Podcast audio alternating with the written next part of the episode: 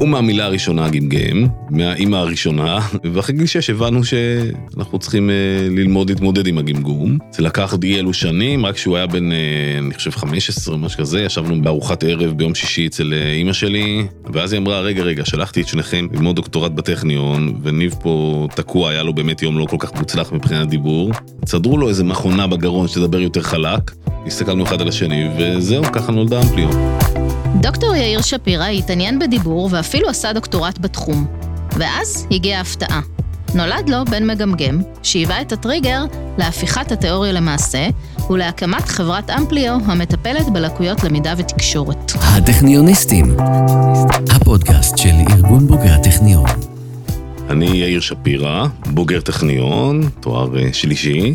יזם ומנכ"ל של חברה בשם אמפליו, שעוסקת בתחומי החינוך המיוחד, התפתחות הילד, פעילה וכבר גדלה בקצב די מסחרר. תספר לנו ככה במה עוסקת החברה? אז אמפליו התחילה בגלל שבני ניב מגמגם, ורציתי לעזור לו. אני בוגר דוקטורט בהנדסה ביורפואית, והחלטנו שכדאי לעזור לניב, היות שהצלחנו בכמה חברות קודמות, עזבתי את מקום עבודתי ונרתמתי למשימה. ואז באמת ניב נולד למשפחה הנכונה. כן, רגע, זה לא כזה מהר. קודם כל הייתי צריך להכיר את שירלי זוגתי, שהייתה במסדרון המקביל, ועשתה גם היא דוקטורט מאסטר, ואחר כך דוקטורט בהנדסה ביורפואית. One thing later the other, מה שנקרא, ידה, והכרנו שם על הדשא, ואז נולד ניב, בדיוק. באיזה גיל בעצם גיליתם שיש לו איזשהו קושי בדיבור? ומהמילה הראשונה גמגם, מהאימא הראשונה. זה שגרתי? זה נפוץ? כן, די נפוץ. אלא שבערך 80% מהילדים שהם גמגמים לפני גיל 6, זה פשוט עובר להם באיזושהי צורה, זה פשוט שלב התפתחותי. אצלו זה לא עבר, ואחרי גיל 6 הבנו שאנחנו צריכים ללמוד להתמודד עם הגמגום. ואתם בעצם התחלתם את מסע טיפול הרגיל, המסורתי, נכון? בהתחלה. כן, כמו הורים פולניים טובים, שלחנו אותו לכל קלינאי תקשורת שאפשר לחשוב עליו, והאמת שזה תמיד עזר קצת, ותמיד נפל חזרה, גם חיינו כמה שנים בחול, וגם שם הוא נשלח. יש מספר קורסים די מפורסמים, שעושים קסם, מתקנים את הגמגום תוך 10 ימים, שבועיים, והוא עבר לאחד כזה, וזה היה מדהים, הוא פשוט נעלם הגמגום, ואחרי 3 חודשים חזר. כן, מסתבר שזה חוזר כמעט אצל כולם. זה כמו שאני אגיד לך לדבר בשפת הבית, אז תצליחי לתקופה עד שמה יסלח. ואז החלטתם שאתם רותמים את הידע שלכם? לקח עוד אי אלו שנים, רק שהוא היה בין, אני חושב, 15 או 16, משהו כזה, ישבנו בארוחת ערב ביום שישי אצל אימא שלי, ואז היא אמרה, רגע, שלחתי את שניכם פה ללמוד דוקטורט בטכניון, וניב פה תקוע, היה לו באמת יום לא כל כך מוצלח מבחינת דיבור, צדרו לו איזה משהו ככה בגרון, איזה מכונה בגרון שתדבר יותר חלק, הסתכלנו אחד על השני, וזהו, ככה נולדה אמפליו, זה לקח 5 מיליסקנד. זה לא היה קל, מהון להון גילינו שניב הוא אמנם יחיד סגולה, בהמון דברים, ככה אנחנו הורים טובים, אבל לא יחיד סגולה בזה שיש לו צרכים ספציפיים, בארצות הברית קוראים לזה ספיישל נידס, בארץ אם תגיד צרכים מיוחדים אז ישר ייבעלו, אבל יש לו אתגרים בתחום הדיבור, וכמוהו יש עוד מיליוני ילדים, למעשה בערך 1 מכל 5 ילדים, יש לו אתגר כלשהו, בארץ קוראים לזה התפתחות הילד, בארצות הברית ספיישל אדיוקיישן, קלינאות תקשורת, ריפוי בעיסוק, אטנשן דפיסיט, אוטיזם, דיסלקסיה, ועוד כהנה וכהנה. אתה מדבר על דברים שבאים לידי ביטוי בתקשורת, בשפה, בדיבור? לאו דווקא בשפה, בדיבור, רוב עיסוקנו בארצות הברית, שם בתי הספר הם אלה שמטפלים, ומה שמטריד אותם זה ילדים שיש להם איזושהי בעיה שמפריעה להם להתקדם אקדמית. הרבה מאוד מזה זה שפה, כי השפה זה הבסיס של כל אלמנט למידה בבית ספר, בין אם זה שפה דבורה, קרואה, וכן הלאה, אבל גם היבטים נוספים, זאת אומרת, הפרעות קשב, בוודאי שמפריעות ללמידה, חלקם הפרעות מאוד מינוריות, שבארץ אולי אפילו לא היו מתייחסים אליהם, או שולחים לקלינאי תקשורת, וחלקם הפרעות קשות, ילדים על הרצף, כולל ילדים עם באמת בעיות אינטלקטואליות, וכן הלאה. זאת אומרת, יש קשת רחבה מאוד של קשיים, או הפרעות, כמו שאתה קורא לזה.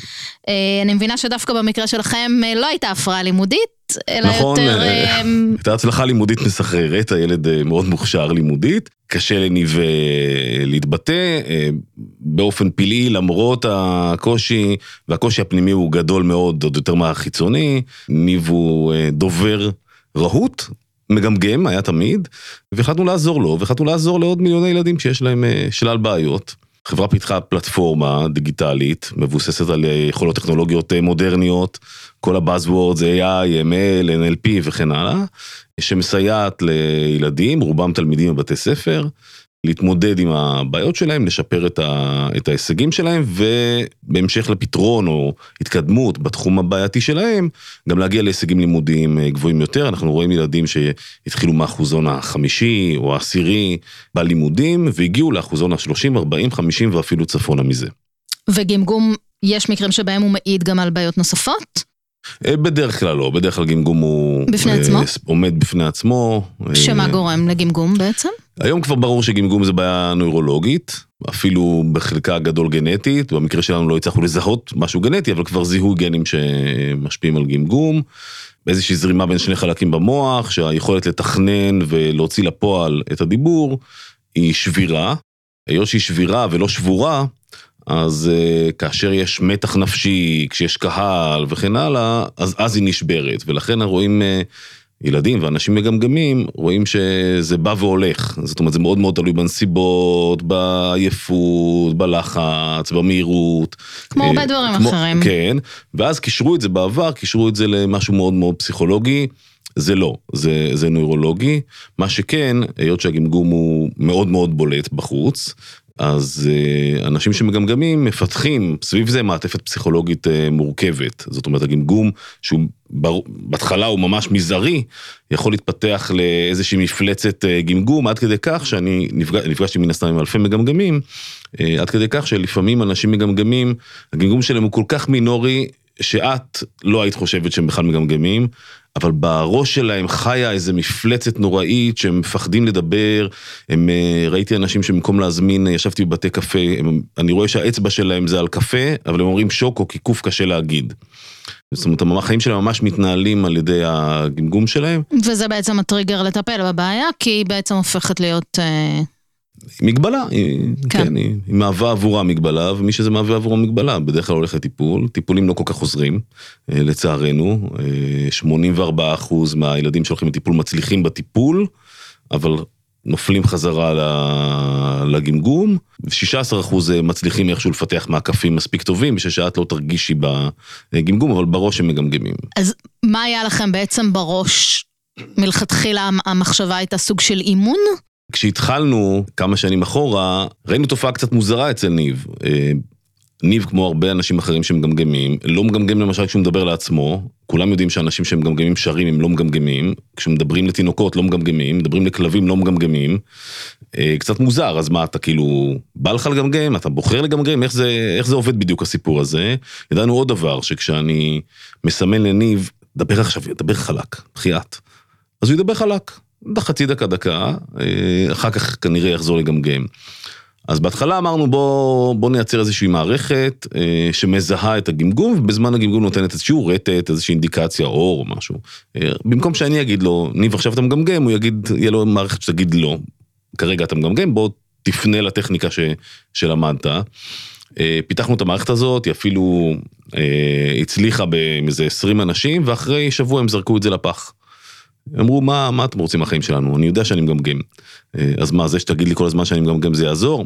טוב, עברנו למערכת אימון, כמו שאת אומרת, עשינו איזושהי רשת כזאת חברתית בין אנשים שמגמגמים שיעזרו אחד לשני, עם הרבה, זה עוד היה לפני עידן הוואטסאפ אני חושב, עם תמיכה מתוך המערכת, זאת אומרת כל אחד שמדבר מקבל איזושהי אינדיקציה אם כרגע הוא מדבר טוב, או יותר טוב או פחות טוב.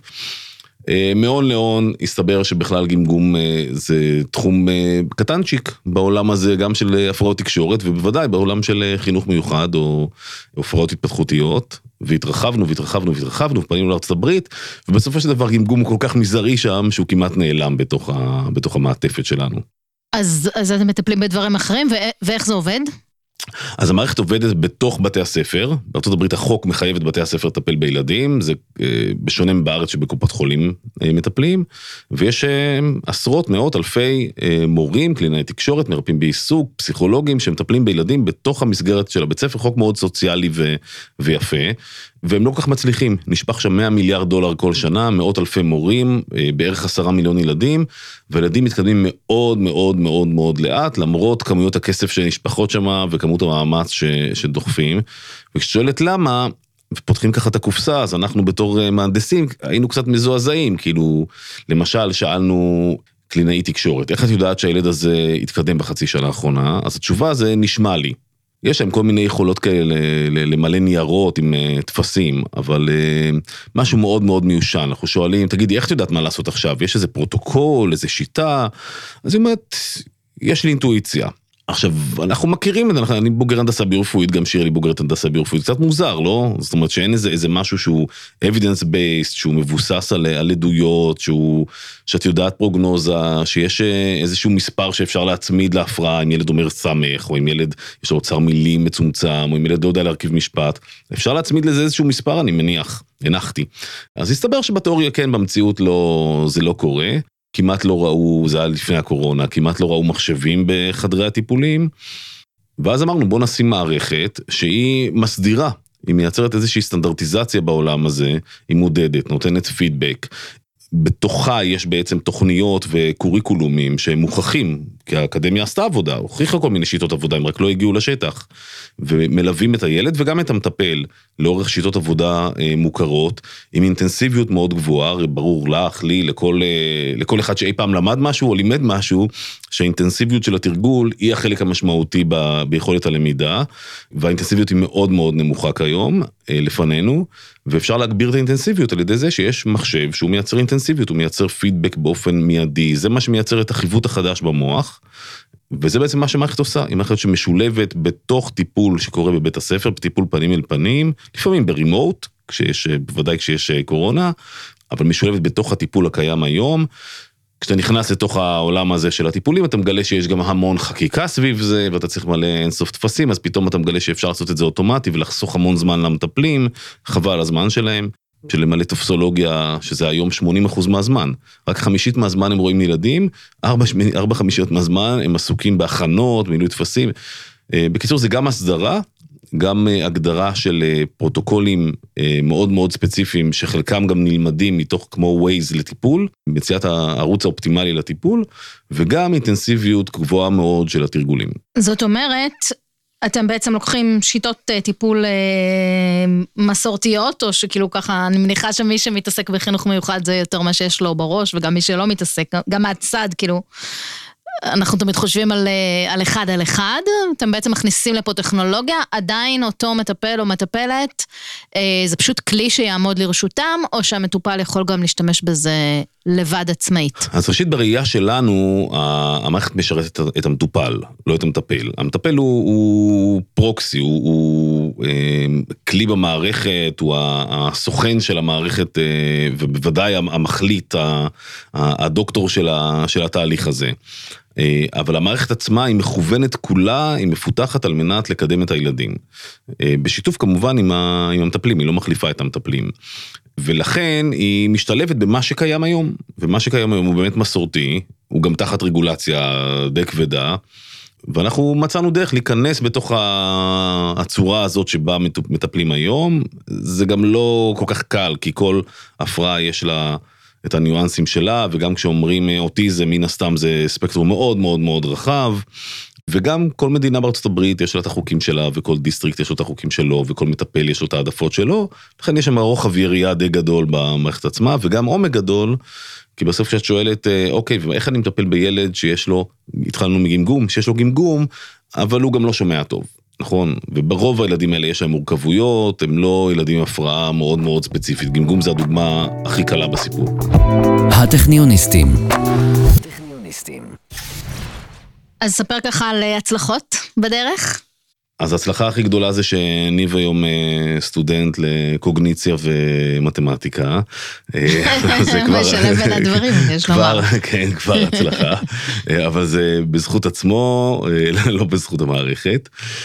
זה לא עזר לו? היא לא עזרה לו מערכת? אני חושב שעזרה לו, אני חושב שעזרה לו לפתח דרכי מעקף, בוא נגיד לגמגום, גמגום זה הפרעה שאי אפשר, זה לא, אי אפשר לפטר מן אחרי גיל 6, אפשר לייצר לה כל מיני workarounds כאלה, ואני חושב שהוא פיתח כאלה, הוא מדבר המון. אז בדיעבד, אתה חושב שאם היה לו את זה בגיל צעיר יותר, אולי זה היה מקל עליו? יכול להיות, יכול להיות. עד היום לא ממש יודעים אם האלה שנרפאים, so called, מהגמגום, הם עשו להם משהו אחר בסביבתי, טיפלו בהם איזושהי צורה, או שהם מראש היו כאלה שמיועדים. אין על זה שום ידע, זאת אומרת, לא יודעים מה עזר למי? לא, לא יודעים לזהות. כמה אחוזים מפסיקים לגמגם? אז 5% בערך מהילדים מגמגמים לפני גיל 6, ורק 1% ממשיך לגמגם, זאת אומרת, 1 מ-5 ממשיך לגמגם, כלומר, המערכת הזו מתאימה מאיזה גיל? אנחנו מתאימים בערך מגיל 5-6, אבל יש, היום כבר יודעים איך טיפה לייצר סביבה פחות מלחיצה לילדים גמגמים, אנחנו לא כך ידענו, אני לא יודע מה היה קורה אם לא, או אם כן. אבל אנחנו מרוצים מה שיצא. מרוצים מהתוצאה. כן. מכל התוצאות. מכמעט כל התוצאות. כמו העדה שלא מרוצה. זה נכון. לזה אין טיפול, יש לציין. לזה אין טיפול, לא. אנחנו מטפלים בעשרות אלפי, אם לא יותר מזה, ילדים. אנחנו שומעים סיפורים אישיים, לא נשחת פה דמעות, אבל יש סיפורים שממש סוחטי דמעות על ילדים שהתקדמו, בראש ובראשונה בזכות המטפלים שלהם, וההורים שלהם, והבית ספר שלהם. אני חושב שגם לנו יש חלק בזה, לפחות ככה בדרך כלל ההורים או המורים אומרים. הצלחנו להיכנס למעל 300, מה שנקרא סקול דיסטריקט בארצות הברית, סקול דיסטריקט זה כמו מחוז בארץ, הצלחנו להיכנס ל-11 מדינות בארצות הברית, כולל הסכמים עם משרדי חינוך של המדינות עצמם, זאת אומרת לקבל פשוט את המעמד, למשל משרד החינוך של טקסס, הטקסס אדוקיישן אייג'נסי, בחר באמפליו, להיות הספק העיקרי, היחיד, של פלטפורמה לטיפול בדיסלקסיה. אז כל 225,000 ילדי טקסס שסובלים מדיסלקסיה, אמורים במהלך הזמן, זה לוקח זמן כמובן לפרוס את זה, לקבל טיפול באמצעות המערכת של אמפליו. בתוך בתי הספר. בתוך בתי הספר, כן. עובדים רק עם בתי הספר, אבל ממש התברגנו לרמת הממשל, לכן גם באמפליו יש לפחות חצי מהעובדים, עובדים בארצות הברית, ועוסקים בעבודה היומית שם מול בתי הספר. ומה אתה חושב שהמגבלות? זאת אומרת, מה הטכנולוגיה לא יכולה לעשות בדבר הזה? פעם אמרתי שטכנולוגיה לא יכולה להיות אמפתית, אבל למדתי שטכנולוגיה אפילו יכולה להיות אמפתית. למשל, היום בבוקר החלטנו שאנחנו מתנדבים בגן לחינוך מיוחד בחיפה. אז כל החברה באה לגן לחינוך מיוחד לחגוג פורים עם הילדים. וראיתי שהם משתמשים בטכנולוגיה לא שלנו, הם לא מכירים אותנו בכלל. שהם משתמשים בטכנולוגיה לייצר engagement, לייצר איזשהו חיבור לילדים שיש בו המון אמפתיה. זאת אומרת, כשיש מודלינג של טכנולוגיה, אז הילדים מרגישים ממש חיבור, לפעמים החבר הכי טוב שלהם, זה האבטר שיושב מולם, בוודאי ילדים שיש להם שלל הפרעות, והם בחרדה חברתית וכן הלאה, אז אפילו אמפתיה אפשר לייצר. אני חושב שכשאני שואל מטפלים, קלינאים, תגידו מה הופך אתכם להיות קלינאים טובים, אז הם יודעים להגיד לי שהם רואים 360, זאת אומרת, הם רואים מורכבויות שהמערכת שלנו היום בוודאי לא יודעת לראות. יושבים מולם 5 ילדים, הרבה פעמים זה 5 ילדים הפרעות שונות לגמרי, אחד יש לו הפרעת דיבור, השני יש לו הפרעת קשב, השלישי לא קורא טוב, ולא רק זה, ההוא שלא קורא טוב, יכול להיות שהוא גם לא שומע טוב, ויכול להיות שיש לו חרדה חברתית וכן הלאה, והם צריכים לשלב בחצי שעה, הם צריכים לטפל בכל ה5, הם די קוסמים בינינו, נכון? את זה המערכת שלנו עדיין לא יודעת לעשות, לא חושב שהיא מעוניינת לעשות, היא יודעת לעבוד אחד על אחד עם כל ילד בנפרד. זאת אומרת, היא מכפיל כוח של המטפל, כמו ש-MRI זה מכפיל כוח של הרופא.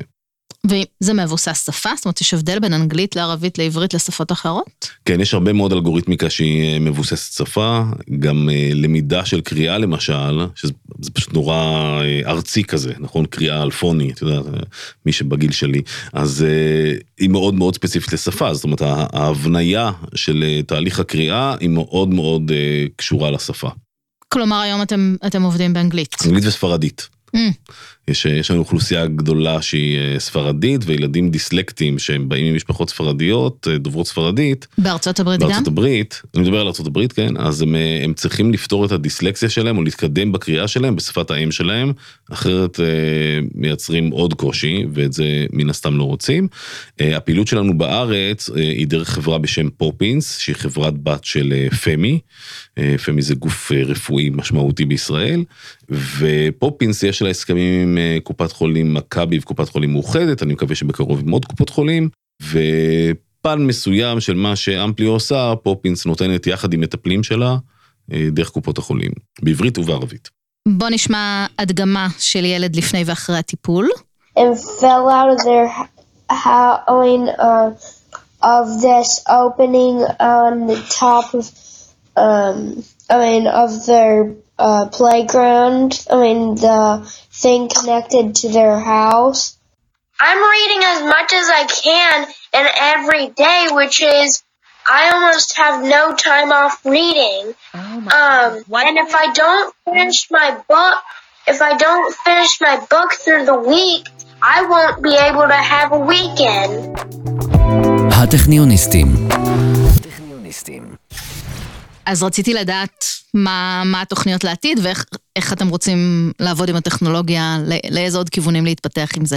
נהדר, תוכניות לעתיד זה תמיד כיף לדבר, אז ראשית יש, רק בארצות הברית בבתי הספר, זה נשמע סגמנט קטן, 10 מיליון ילדים עם שלל הפרעות, היום אנחנו מטפלים בעשרות אלפים, זאת אומרת, עוד לא התחלנו, וכבר אנחנו די גדולים, אז צריך לגדול פי 100, פי 400, בשביל לחסות לתת כיסוי. עכשיו, קל להגיד, קשה לעשות, קודם כל כי מבחינה מסחרית צריך להגיע ל13,000 סקול דיסטריקט, מאות אלפי מורים וכן הלאה, אבל זה החלק הקל. החלק הקשה זה שבאמת מגוון ההפרעות הוא מאוד מאוד רחב, ואנחנו אוהבים לעשות טיפול עומק. זאת אומרת, אנחנו לא עובדים בשכבה מאוד מאוד דקה, של יאללה בוא נציג לכם דורה, וככה תסתדרו עם קריאה או עם שפה, לא. אנחנו רוצים לפענח מה המורכבות של הבעיות של כל ילד וילד, ולתפור חליפה שמתאימה בדיוק לילד הזה. זה קצת דומה אולי להבדל בין נגיד CNN לפייסבוק. נכון, CNN זה בוודאי אתר שיש בו המון המון תוכן, אבל אם את נכנס ל-CNN ואני נכנס ל-CNN, אז אנחנו נקבל אותו CNN בגדול. כן, זה לא תאילורמייד. אבל אם נראה, אם נכנס לפייסבוק, אני מניח, לא רואים אותי בפודקאסט, אבל שערות אין לי. אני מניח שאני לא אקבל פרסומות למברשת ומסרק, ואולי את כן. כי תופרים לכל אחד מאיתנו בעצם עיתון ספציפי לנו. זה מה שהמערכת שלנו יודעת לעשות. בשביל זה היא צריכה לאסוף המון דאטה, בשביל זה היא צריכה להיות מאוד מאוד חכמה, היא צריכה לראות ולהתנסות בעצמה, לראות טיפולים שמצליחים ולא מצליחים, ולקבל החלטה שעכשיו הילד דני, שנמצא כרי, הוא ילד בן 8, עבר 2 טיפולים מהסוג הזה והזה, הנה הציונים שלו בכל מיני פרמטרים, זו הפעילות הבאה שהוא צריך לעשות, זה הפוסט הבא בפיד שלו, לצורך העניין. אחר כך עושים זום אין לתוך אותה פעילות, שזה בסך הכל תרגיל, יכול להיות תרגיל מאוד פשוט, רק יש כאלה מאות במפגש, אז צריך להגיד, אוקיי, ואיך אני נותן לו פידבק על הפעילות שלו? שאלתי אותו, בוא תתאר לי, הנה, בוא נראה לך תמונה של ילדים מסתובבים בגשם, בוא תתאר לי אותה. מה מעניין אותי לבדוק שמה? אם מעניין אותי אוצר המילים, מבנה המשפט, שימוש נכון בעבר ובעתיד, בניינים, היגוי, האם הוא אומר סמך או סמך, המון דברים שאתה רוצה לבדוק, ואיך אני מגיב, איך נכון להגיב לדני הספציפי הזה, יכול להיות שדני הוא ברגע שנותנים לו סימן שהוא לא כל כך בסדר, הוא נבעל, ויכול להיות שדווקא הוא אחד שנבנה מזה. חלקים גדולים מזה עוד צריך לתפור אצלנו במערכת, אנחנו אוספים עשרות מיליוני דאטה פוינטס, היום יש במערכת מעל 20 מיליון דאטה פוינטס, שזה בערך פי 1000 מכל הספרות בתחום החינוך המיוחד ב100 השנים האחרונות.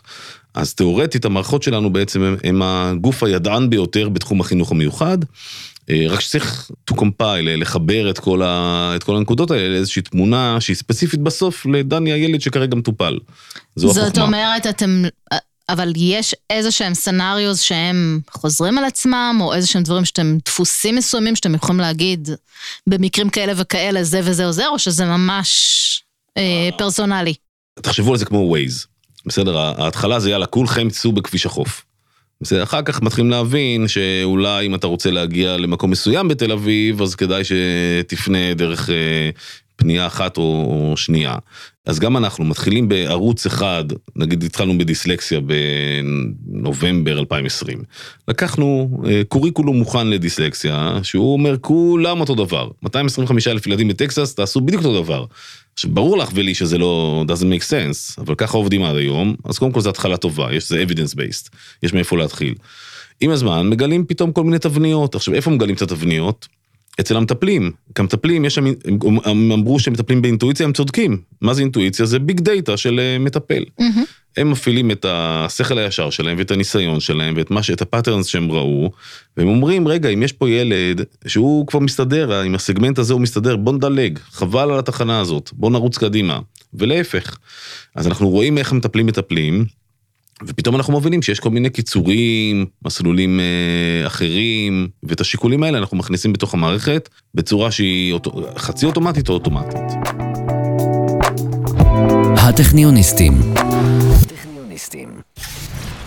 מה הביא אותך בעצם לתואר מתקדם בטכניון, ודווקא בהנדסה ביו-רפואית? תואר ראשון לא עשיתי בעוונותיי בטכניון, עשיתי באוניברסיטה העברית, במתמטיקה ופיזיקה, עברתי לטכניון להתחיל תואר שני, ומהר מאוד, אמרו לי, ברוץ למסלול ישיר לתואר שלישי, אני חושב שהייתי ראשון או בין הראשונים, במה שהיה אז המחלקה להנדסה ביו-רפואית, היום פקולטה, לכן רצתי להפוך את התואר השני לתואר שלישי.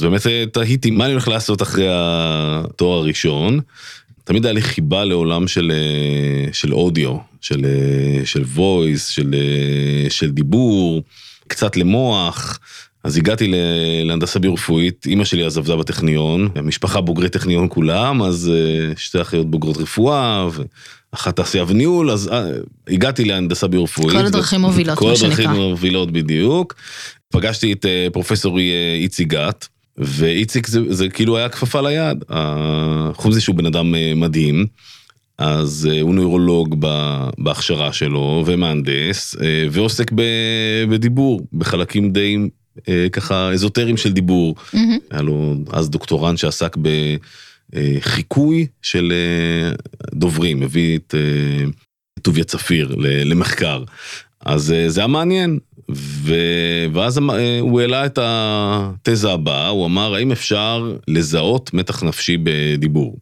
כל זה עוד לפני שניב נולד? כל זה עוד לפני שניב נולד. זה די מדהים. כן, נכון? נולד חבט הסייט, זה נהדר. זה הכל מתוכנן.